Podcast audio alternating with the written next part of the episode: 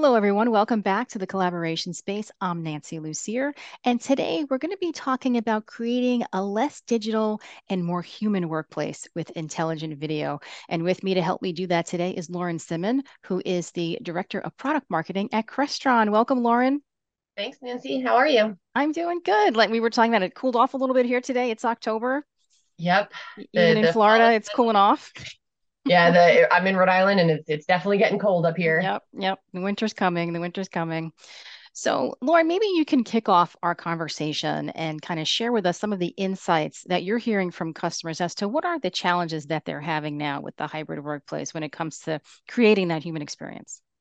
Definitely, and uh, I, you know, this is a passion that, or a, a topic that's near and dear to my heart. I've been a remote, full-time remote employee for over a decade, and so I've seen it just from, you know, let's have audio conferencing to mm-hmm. the, the bringing in video to, you know, now this everyone was home with COVID and now this new world that we're in. So it's been cool to see the evolution.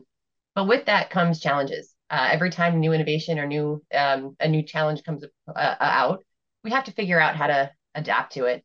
Uh, when everybody went home for COVID, we all had those little squares, right? We all had this what we call equal pixel real We're all the Brady Bunch, the Brady Bunch, exactly. or, or the Muppets, yeah.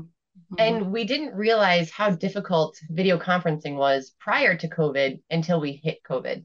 Uh, and and what I mean by that is back before COVID hit, and back before we all went home, we were just excited to, as a remote person, I was just excited to see the faces of the people in the room, and it made me feel like, hey, I'm part of this conversation. Um, as everybody had those equal squares, that Brady Bunch thing going on. Uh, now that we're have some people back in the office and some people are remote, there's a few struggles that we have. Um, one is uh, just engagement with the remote participants. So when we're sitting in a room, uh, where our natural reaction is to speak to the person you're talking to, whether it's across the table, whether it's next to you, you're not really thinking about where the camera is placed in the room.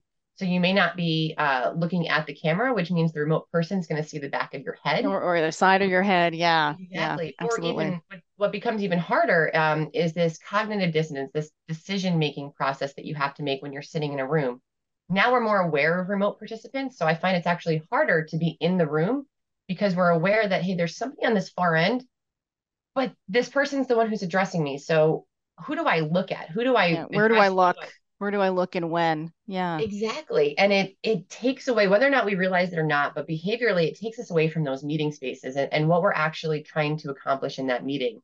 So that's one of the struggles is is making the connection between remote and in in person natural uh, without us having to, you know, go leaps and bounds to try and make sure everybody's included. Um, there's also FOMO, right? There's from a remote participant. I I live 200 miles away from the office, so I'm not going to go in all the time. Mm-hmm. But if everybody's in there, I want to be engaged, but I also don't want to be rude. I want to be able to see everybody's faces and see body language, so I know when is it appropriate for me to jump in, or when is it uh, appropriate for me to make a comment, or simple things like reading the room.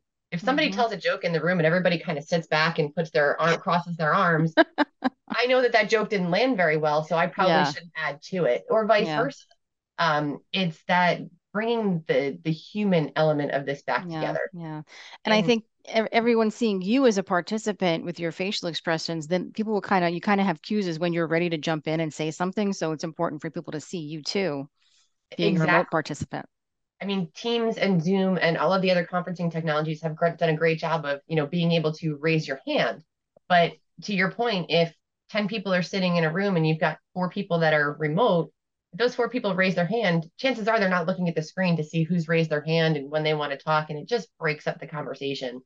Uh, so that's the biggest challenge that we're trying to uh, or trying to get over, because uh, this also plays into engagement um, and, and in employee retention and things like that in this new workforce, which is all new elements that we have to we have to try and account for. Yeah. So what are some of the ideas that you can share as how to make that experience better, make it equitable and keep everyone engaged and therefore productive and you know accomplishing the goals of the meeting? Absolutely. There's a couple of different areas and and I've been spending a lot of time with Crestron looking at it not just from the meeting space because that's one part of it uh, the the four walls, a display, people coming in to meet about a specific purpose. Uh, when you're looking at, at trying to build engagement and productivity in those spaces, the biggest thing is really trying to ensure that every person who's sitting in every chair can get the remote participant can get a direct view of their face. They can also see that composite view of what the room looks like. So you can do those things like reading the room. Uh, so it's really looking at the design and the functionality of each meeting room to make sure that you have the right intelligent video technology.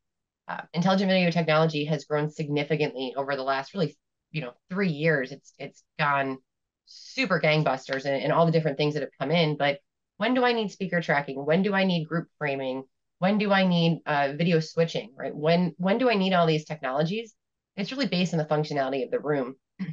the other side to that that we're looking at is not just those four walls. Uh, as as I'm sure you guys at AVI SPL have seen, these mixed use or common spaces are now becoming gathering points. And you know, when when I go into the office, if my coworker and I are sitting there having a conversation, it's like, oh, it'd be really cool if we called in Sam because uh, we want to get you know his opinion on something. No matter where we are, we have to have that capability to video call somebody. Uh, things like town halls um, are becoming more and more popular. They kind of went away for a while. Now they're coming back as a way to bring the remote workforce and the in-person workforce together. Well, you can't do a town hall in a 10 person conference space. You've got to have these larger auditoriums or these larger mixed use spaces. You got to think about putting video there as well to make sure that you can accomplish those needs. Yeah, and you, you talked a lot about how you you've been remote for a long time, but now the workforce has changed after the pandemic. You know, everybody wants to at least be hybrid or fully remote. So the people that we're working with have changed that group. You mentioned you were Rhode, in Rhode Island. You're not near the headquarters. I happen to live near Tampa, but not everybody on my team does. So I get the idea of enabling every space, every collaboration space to do those video calls. Mm. So, and is it just one camera now that we're using per space, or what are some of the other ideas that Crestron's bringing to the table with intelligent video? Yeah, it really depends. And it's a great question because, again, it goes back to let's look at the space. Um, for smaller smaller areas, you have great solutions like the PanaCast 50 from Jabra, where you have three cameras in a video bar sitting in the front of the room, which is going to give you a lot of those effects. But once you get over a certain number of people, it's gonna uh, you're you're gonna you know start to warp and you're you're not mm-hmm. able to get everybody the same way that you want when you get into these larger spaces a single camera is just not going to cut it you have to have multiple cameras in the space whether they're if, if anybody was at InfoComm and saw our sightline demonstration or has called into our cec or our um, and experience center in new jersey mm-hmm. and has mm-hmm. seen the camera switching technology uh, that we have now with the one beyond acquisition of their technologies we have cameras placed at, at ISE. We had seven cameras throughout a room for wow. you know a 15 person meeting space. Yep. What that allowed us to do was every single person, no matter where they sat, whether they were standing, whether they were in, presenting in the front of the room, had the ability to have a camera trained on them when they were speaking. And for larger uh, meetings where you're doing a lot more collaboration, you really do want that experience. Now, if you're in a presentation, if somebody's you know just presenting um, quarterly results or annual results, mm-hmm. you may only need a speaker tracker at the front of the room and then a camera showing the the whole space. Uh, it, it, like I said, it really depends, but we're seeing a lot more, especially in these larger spaces, putting multiple cameras to use. Um, but that requires some backend smarts as well, right? It requires yeah. some sort of switching technology with Crestron. It's our Automate VX. Uh, what that does is as somebody's speaking, it ch- tells the camera, hey, you know, Nancy's speaking over in seat seven, train a camera onto her. And then if I speak again, it says, okay, Lauren's speaking. Now go go put that camera back to Lauren. So that way you don't see that pan and zoom that you would. You're actually physically mm-hmm. switching cameras throughout the space. And, and I like that that's going to do it itself because when we're talking about engagement, I don't want to have to walk into a room and worry about how that tech is going to work. I just want it to work. Right. Exactly. Yeah. Um, and, and we do a lot of that with Crestron. We we that's one of the things that we talk about is the fact that we can integrate all of these technologies, whether it's the audio being pushed throughout the room or the video being pushed to different displays or the camera technology. You just walk in, start your meeting, and it, it magically all works. I like that. I like the sound of that. Well, Lauren, thank you for joining me today. I appreciate your time. Thanks for having me. You're welcome. I think this was great information for everyone to be listening to and hope it helps everyone. Uh, thanks to our listeners out there who joined us today. Don't forget you can follow us on YouTube at AVI SPL Info so you'll never miss a video podcast.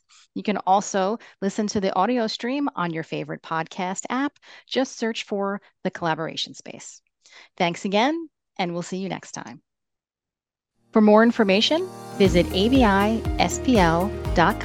slash Crestron.